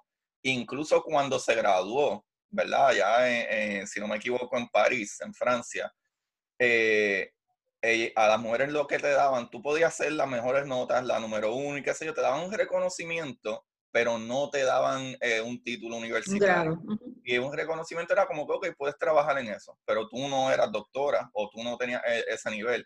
Y tiempo después fue que eh, sale Grant. Hicieron la Ah, ok, sí, eres doctora, eres doctora. Pero ni siquiera te licenciaban, tú ya pasando eso. Pues mira, es importante que sepamos que en las catedrales la, la, la educación que se daba, lo, lo, poco de educación que existía, era eh, educación, por ejemplo, gramatical, la lectura, la escritura, etcétera. En los monasterios ya había una educación quizás mayor, en donde estudiaban, pues quizás, además de, la gramática, la lectura, etcétera, pero entonces estudiaban eh, buena, eh, con, más, literatura, o sea, tenían como que dice más recursos, entre comillas, porque es importante eh, también recalcar que entre el año 500 al 900 se dice que esa fue probablemente, Agustín, el nivel más bajo de conocimiento general de la historia. O sea, que o sea, era completa ignorancia entre los 500 a 900. Eh, en monasterios como, eh, volvemos, este, esta es la situación. Recordamos que estamos hablando de, la iglesia romana, que tenemos que recordar que tenía un impacto y un dominio sobre estos países europeos. Eh, pero aún así, por ejemplo, en lo que son Inglaterra, eh, Irlandia, Alemania, algunos sacerdotes se encargaron de enriquecer el conocimiento en sus monasterios. Por eso es que no podemos decir que hubo completamente ignorancia. Lo que pasa es que, sabes que probablemente estaban escondidos, callados, eh, pero sí trataban de fomentar también muchas de las creencias, en, especialmente en Irlandia, trataban de fomentar las creencias y las ideas y los estudios griegos. O sea, que vamos por buen camino. Eh, y en Inglaterra, entre los 600 y 800, era menos oscuro, o sea, estaban menos ignorantes que el resto del continente. Eh, en las catedrales, específicamente, como te estaba mencionando, ellos se basaban más en la lectura y escritura, o sea, gramaticalmente, la aritmética y la música elemental. ¿Está bien? Que en otras palabras, pues, no, vemos que no había una institución educativa eh, formalmente, ¿me entiendes? Con un currículo que dijeran, desarrollamos la física, la astronomía, no, no existía. Fueron 1600 años de completa ignorancia, ¿verdad? Y los que pudieron tener un poco acceso a la, poca información y a los pocos estudios era callado, ¿verdad? Que quizás su voz no se pudo eh, transmitir sus ideas. Wow, eso me vuela la cabeza tanto, porque ponte a pensar, ahora mismo que nosotros conocemos, en la última, eh, ¿verdad? Centenares, como que cada 100 años hay mínimo uno a tres personas que revolucionan la ciencia de una manera que nunca se ha visto. O sea, como que tuvimos a Newton, este, que también fue alrededor de, eh, si no me equivoco, ya más jovencito, más 1700 y pico, 1800 por ahí. Eh, eh, él nació, de hecho, un dato curioso fue que el día de, él murió en el mismo año que, perdón, él nació el mismo año que murió Galileo. Wow, wow. Eh, es un dato curioso, el nacimiento de Newton culmina. Si, si, si, creyéramos en la reencarnación, eso hubiese sido, ¿verdad? El que cree en la reencarnación hubiera dicho contra, ¿verdad? El que cree en la reencarnación podríamos decir, oye, mira, esa mente brillante pasó a otra mente brillante, ¿verdad? Si tú te fijas, si, creyéramos en eso. Si te fijas, eso, tenés a Copérnico, de Copérnico pasa a, a Kepler y Galileo, de Galileo pasa a, a, Newton. de Newton así sigue, y, y, entonces ya en años más recientes, como por ejemplo, tú tienes todos estos científicos maravillosos, desde, desde Planck, eh, eh, eh, Maxwell, que sí, Heisenberg, que si todo esto científico, cada, cada, cada gap de 100 años, tú tienes una persona, ¿sabes? Que, que brinca y revoluciona, ¿sabes? Y sigues por ahí para adelante y sigues entonces con gente como Einstein y Marie Curie y, y Rutherford, y después tiene a, un muchacho que a los veintipico años ya se había ganado el premio Nobel como Bohr, y de ahí sigue de Bohr, sigue a científicos más brutales que los otros días estaban vivos como, como eh, eh, Dios mío, este, eh, nada, este Drake tiene a, que, que, todavía está vivo, actually, ¿sabes? Y Fermi, ¿sabes? Tiene cada tiempo, si te fijas, hay gente que lleva la ciencia a una manera súper exagerada. Lo que a mí entonces me hace que me vuela la cabeza, ponte a pensar, antes que el mismo Copérnico, ¿verdad? 1500 años después, o hasta un poco más, porque antes del nacimiento de Cristo ya, ya estaba este problema de Roma. Ponte a pensar, no hay nada escrito o nada que se encuentre en 1500 años. Tú sabes la gente que debió haber nacido, que por lo menos uno cada 100 años o un gap de 100 años fuera un super brain que tenía una idea súper ridícula acerca del universo. ¿Sabes? Exacto. Qué pena. O sea, debió existir, hubo, eso tiene que haber sido, o sea, matemáticamente es imposible que no, eh, eh, ¿verdad? Hubo una persona en, en, en el mil en los dos, 2000, en los 3000, en los 4000, que existiera, que no hubiese sido eh, el nuevo Newton, el nuevo Einstein o el nuevo Copérnico. ¿Sabe?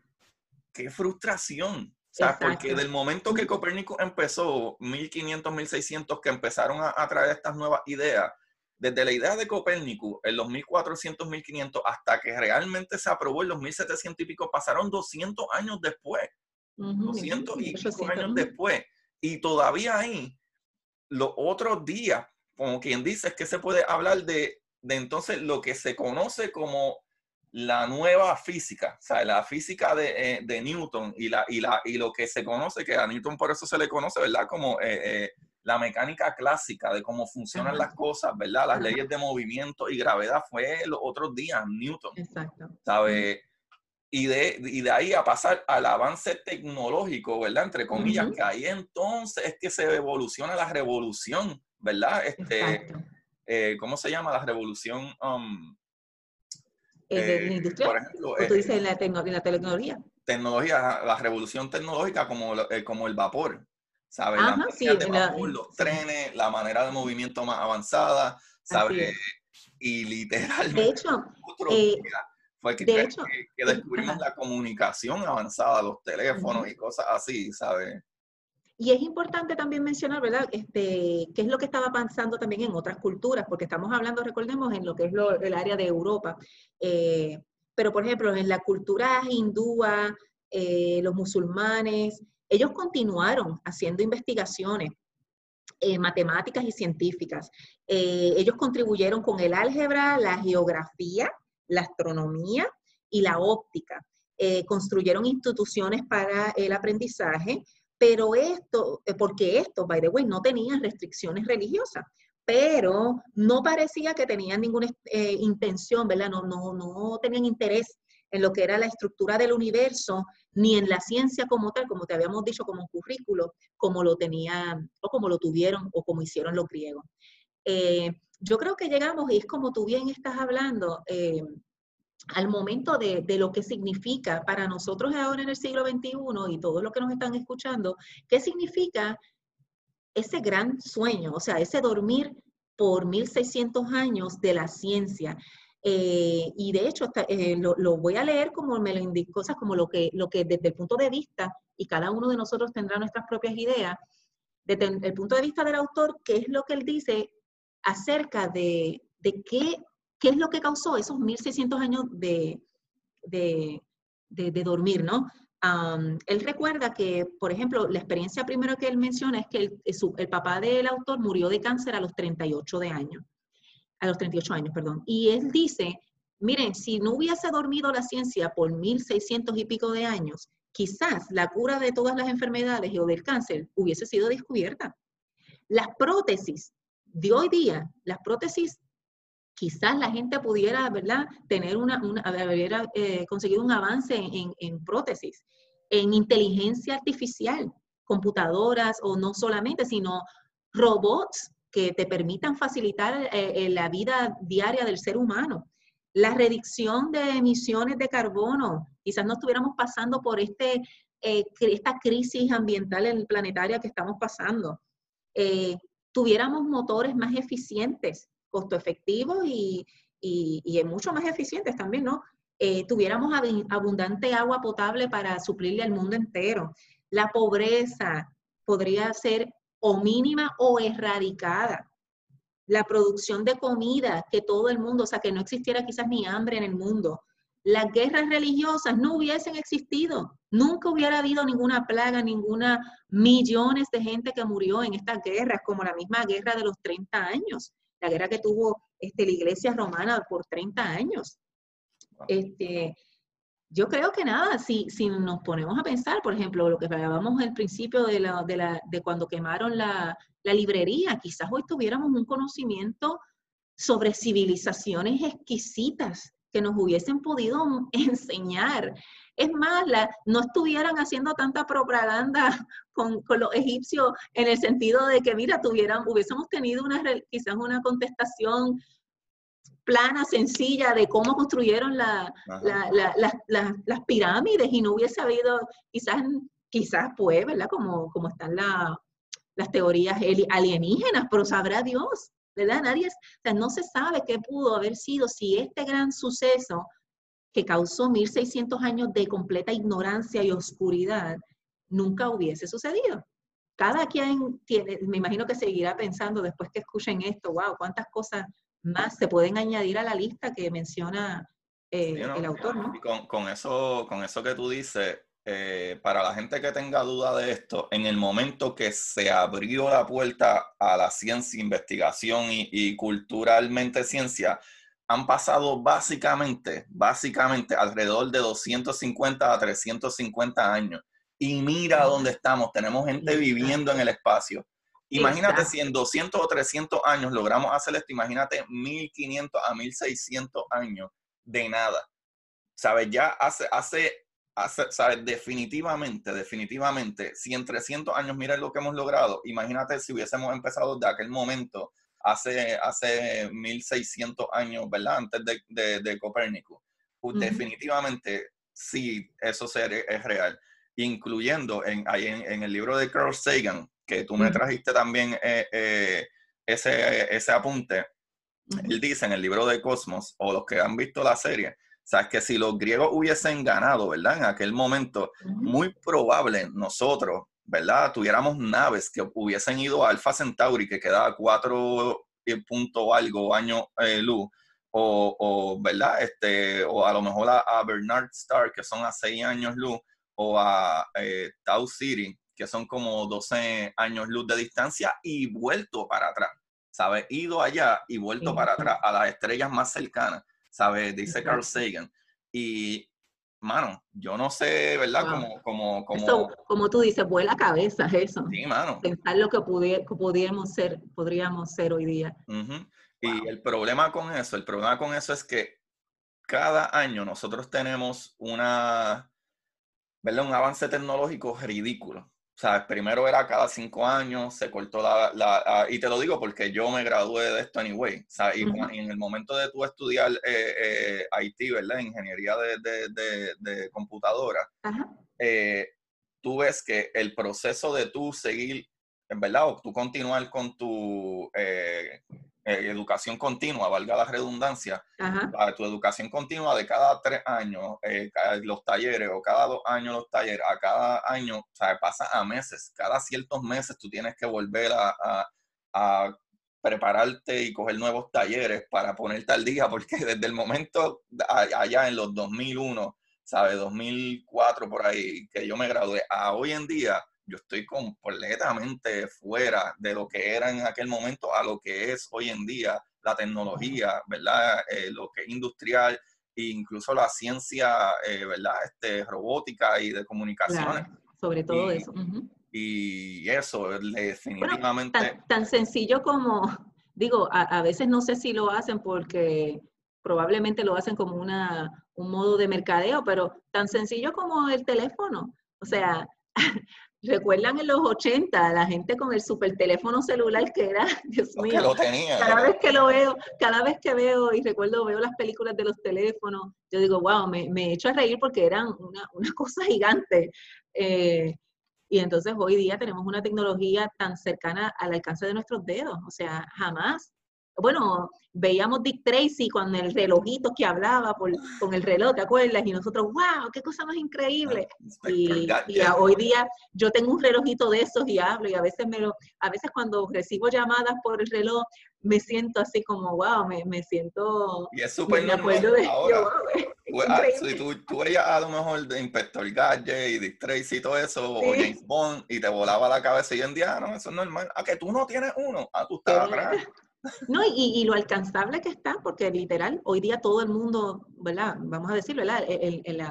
las personas, eh, eh, es, una tecnología alcanzable también, ¿me entiendes? Sí, sí. Eh, es increíble, definitivamente.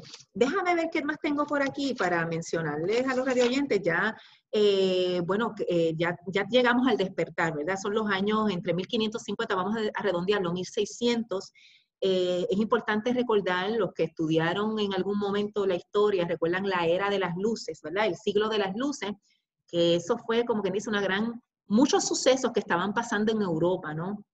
Voy a mencionar algunos de estos acontecimientos para que entonces podamos mencionar algunas de las cositas de cómo va entrando ese reawakening, ¿verdad? Ese despertar de la ciencia. Miren, tenemos que recordar que entre 1550 y 1700, que fue, ¿verdad? Como dijimos, el despertar, la era de las luces, el siglo de las luces eh, fue donde apareció, ¿verdad? En ese tiempo estaba el sistema de imprenta. Tenemos que Inglaterra pues va rompiendo esas relaciones con la iglesia, ¿verdad? Eh, entre 1618 y 1648 estamos en guerra, en los 30 años de guerra, que fue una guerra religiosa, ¿ok? Que comenzó como una guerra religiosa, pero este, después se tornó como esta guerra entre los grandes poderes europeos, que fue lo que te estaba mencionando eh, anteriormente. En el 1643 tenemos a Francia que se logra desprender de Roma. En el 1666 se establece la Academia de Ciencias en París. Estamos viendo cómo está la gente saliendo de esa, de esa doctrina, indoctrinaje y, tratando de crecer en lo que son el conocimiento. Eh, nace lo que es el mercantilismo, tenemos que entre 1643 y 1727, muy importante, nace Isaac Newton, que es un físico, ¿verdad? Matemático, astrónomo, que tú lo has traído aquí muchas veces, eh, la formación de nuevas naciones al norte de Europa, entre otras cosas. O sea que Europa, en ese tiempo de las luces hay un despertar, no solamente en las ciencias, también político, humanístico, eh, es todo como quien dice una revolución, en lo que le llaman también el renacimiento, etcétera, en las artes, en la ciencia, en el gobierno. Eh, Volvemos a mencionar personajes importantes como Johannes Kepler, que ¿verdad? nació en 1571 a 1630, fue contemporáneo con Galileo, y él fue ¿verdad? el primer científico moderno que aplicó las matemáticas ¿no? al estudio del universo. Este, también fue el primero en descubrir que tanto la Tierra y los planetas tenían unas leyes, o sea que él fue más allá, este hombre era un brain, él fue más allá porque él, ¿verdad? Él pudo, como quien dice, él sacó las leyes de movimiento de los planetas. este tipo era, sin saber lo que había ahí, ¿verdad? fue el que escribió, como quien dice, los, las los cálculos de cómo deben de moverse, que no son matemáticamente. son, es verdad, este, las órbitas no son redondas como tal, son este Ah. como epicentros, ¿no? Algo así, me parece, ¿no? Sí, sí, pero eso tiene, un nombre, ahora mismo, de las órbitas de, de, ¿verdad? de los planetas, que en vez de ser circulares son eh, como la forma de un huevo. Que, sí, como, como baladas, pero tiene otro nombre. Sí. whatever, algo así. Pero mira, él eh, es importante, wow, que Kepler, eh, tenemos que hablar que él nació durante la Guerra de los 30 años. Recuerden que les dije que la Guerra de los 30 años fue de 1618 hasta el 48. Él murió en el 30. Eh, y milagrosamente, o sea, él sobrevivió toda la guerra, la hambruna, las plagas, porque eso es lo que había en ese tiempo, guerra, hambruna, plaga, ignorancia. Eh, en el 1599 él trabajó por tres años con otro, eh, un astrónomo que era adinerado, que se llamaba, no sé si lo has escuchado, me imagino que sí, Tycho Brahe. o Tycho Brahe. Eh, él hacía observaciones del cielo aparentemente con el ojo, dicen que fue con el ojo, ¿verdad? Naked eye, a ojo. Hacía las observaciones y él lo que hacía era que recolectaba la data. Pero Kepler estuvo 16 años, ¿verdad? Que esto es también es importante mencionarlo porque a veces se creen que la persona sale con la idea un año y la desarrolla. No, no, ¿verdad? Kepler estuvo 16 años estudiando la data para llegar a, esa, ¿verdad? esa teoría, este, a esas conclusiones, esas teorías. Eh, pues tenemos a Kepler, como les mencioné, que escribió y postuló la teoría del rayo de luz, eh, lo que algunos lo consideran como el padre de los optics, ¿verdad? The father of optics, esto para explicar la visión, que también eh, Newton me parece que trabajó, ¿verdad? Con esta, con, con, los rangos de colores. Con rangos de colores. Entonces, pues ahí tenemos que mencionar a Isaac Newton, que durante sus años de estudios en Cambridge, eh, la plaga estaba haciendo desastre en Inglaterra y tuvo que dejar sus estudios por varios, por varios años. Y en el 1667 fue cuando la plaga, ¿verdad? Tuvo que cerrarle hasta la, la universidad pero eso no lo detuvo, parece que porque quizás tuvo más tiempo para analizar y estudiar y logró hacer los descubrimientos que, ¿verdad? que hizo y las grandes aportaciones a, a la ciencia, ¿no?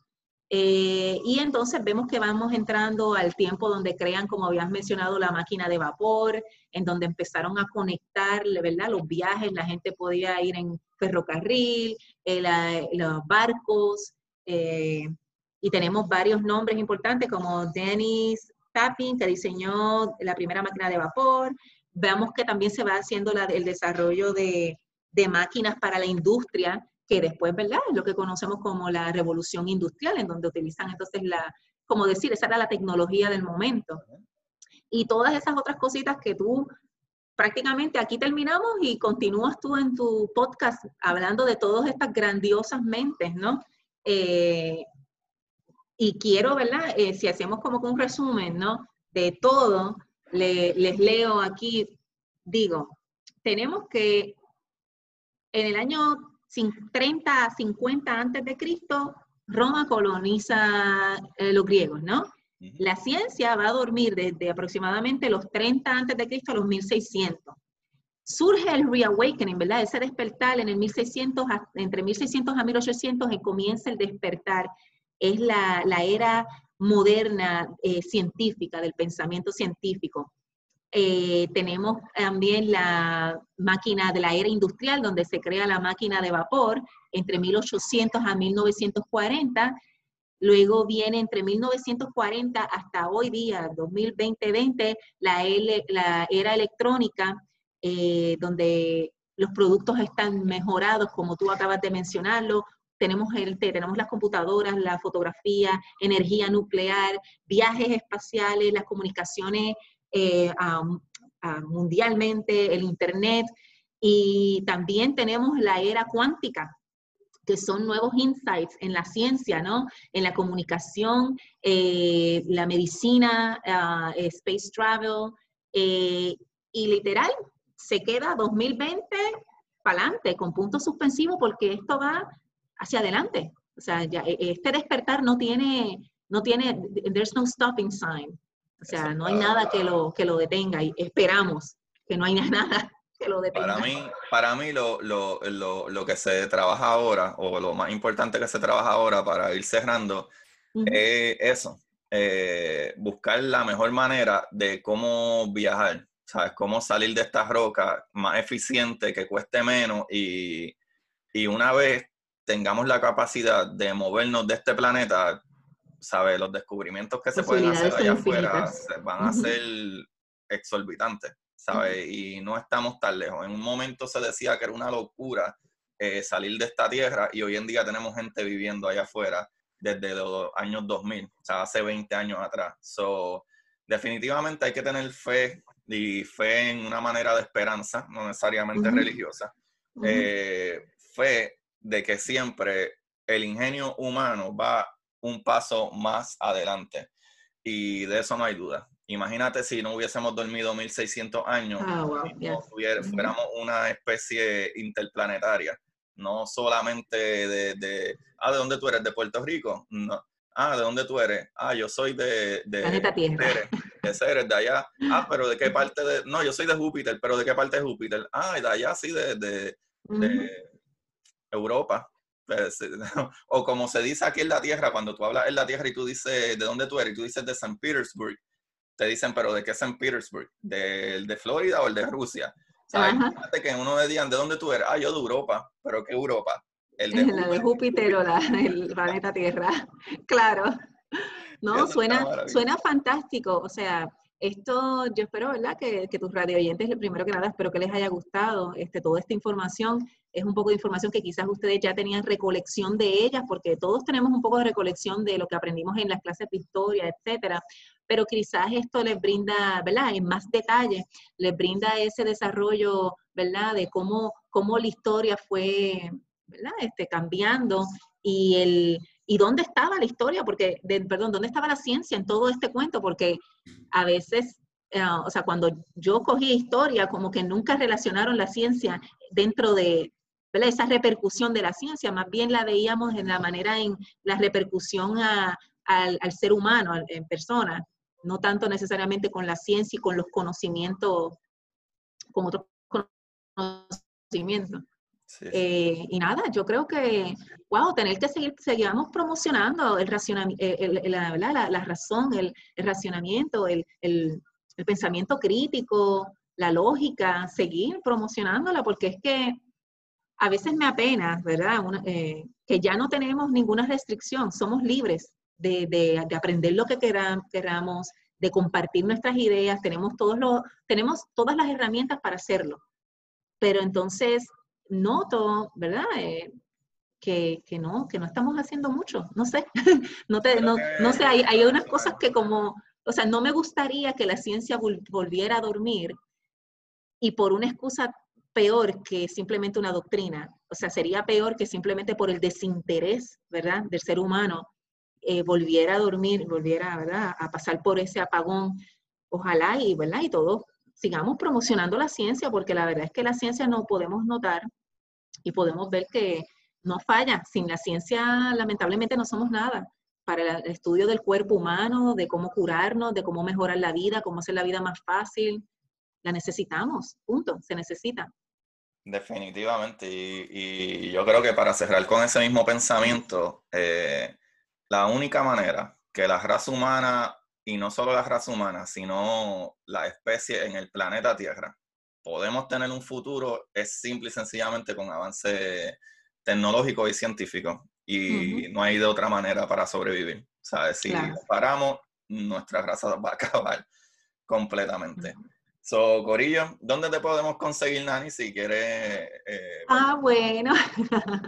bueno, eh, siempre me verán posteando mis comentarios en Curiosidad Científica porque soy invitada hoy, pero realmente mi, mi rol es de oyente. Me encanta aprender, me encantan los invitados que traes, la verdad me fascina. Y por eso te digo desde al principio que súper contenta de poder compartir y ser invitada esta vez yo hoy. Así que, eh, nada, sigue posteando y sigue divulgando sobre la ciencia porque lo necesitamos y ojalá hayan más oyentes diariamente. Pues sí, Corillo, pues aquí su host Agustín Valenzuela y nuevamente entonces la recomendación de hoy va a ser el libro, ¿verdad? De por qué la ciencia durmió por 16 siglos, eh, de Alan Carlson. Eh, ya tienen un bastante un buen insight ahí, pero vayan y leanlo porque eh, entiendo que está súper sorprendente y probablemente van a encontrar unos que otros detalles que no se hablaron en el libro. Sí, de hecho, muchos más detalles. Lo que hablamos fue simplemente de esa parte de la historia, pero literal, desde el 1800 en adelante el libro te habla de todas, todas, todas, todas y de todos esos científicos grandiosos que tenemos hasta hoy día 2020-20. Así que, wow, uh, súper interesante. Maravilloso, maravilloso. Bueno, Corillo, recuerden buscar la manera de aprender que más le divierta. Se me cuidan, chequeamos. Y para ustedes, esto es curiosidad científica.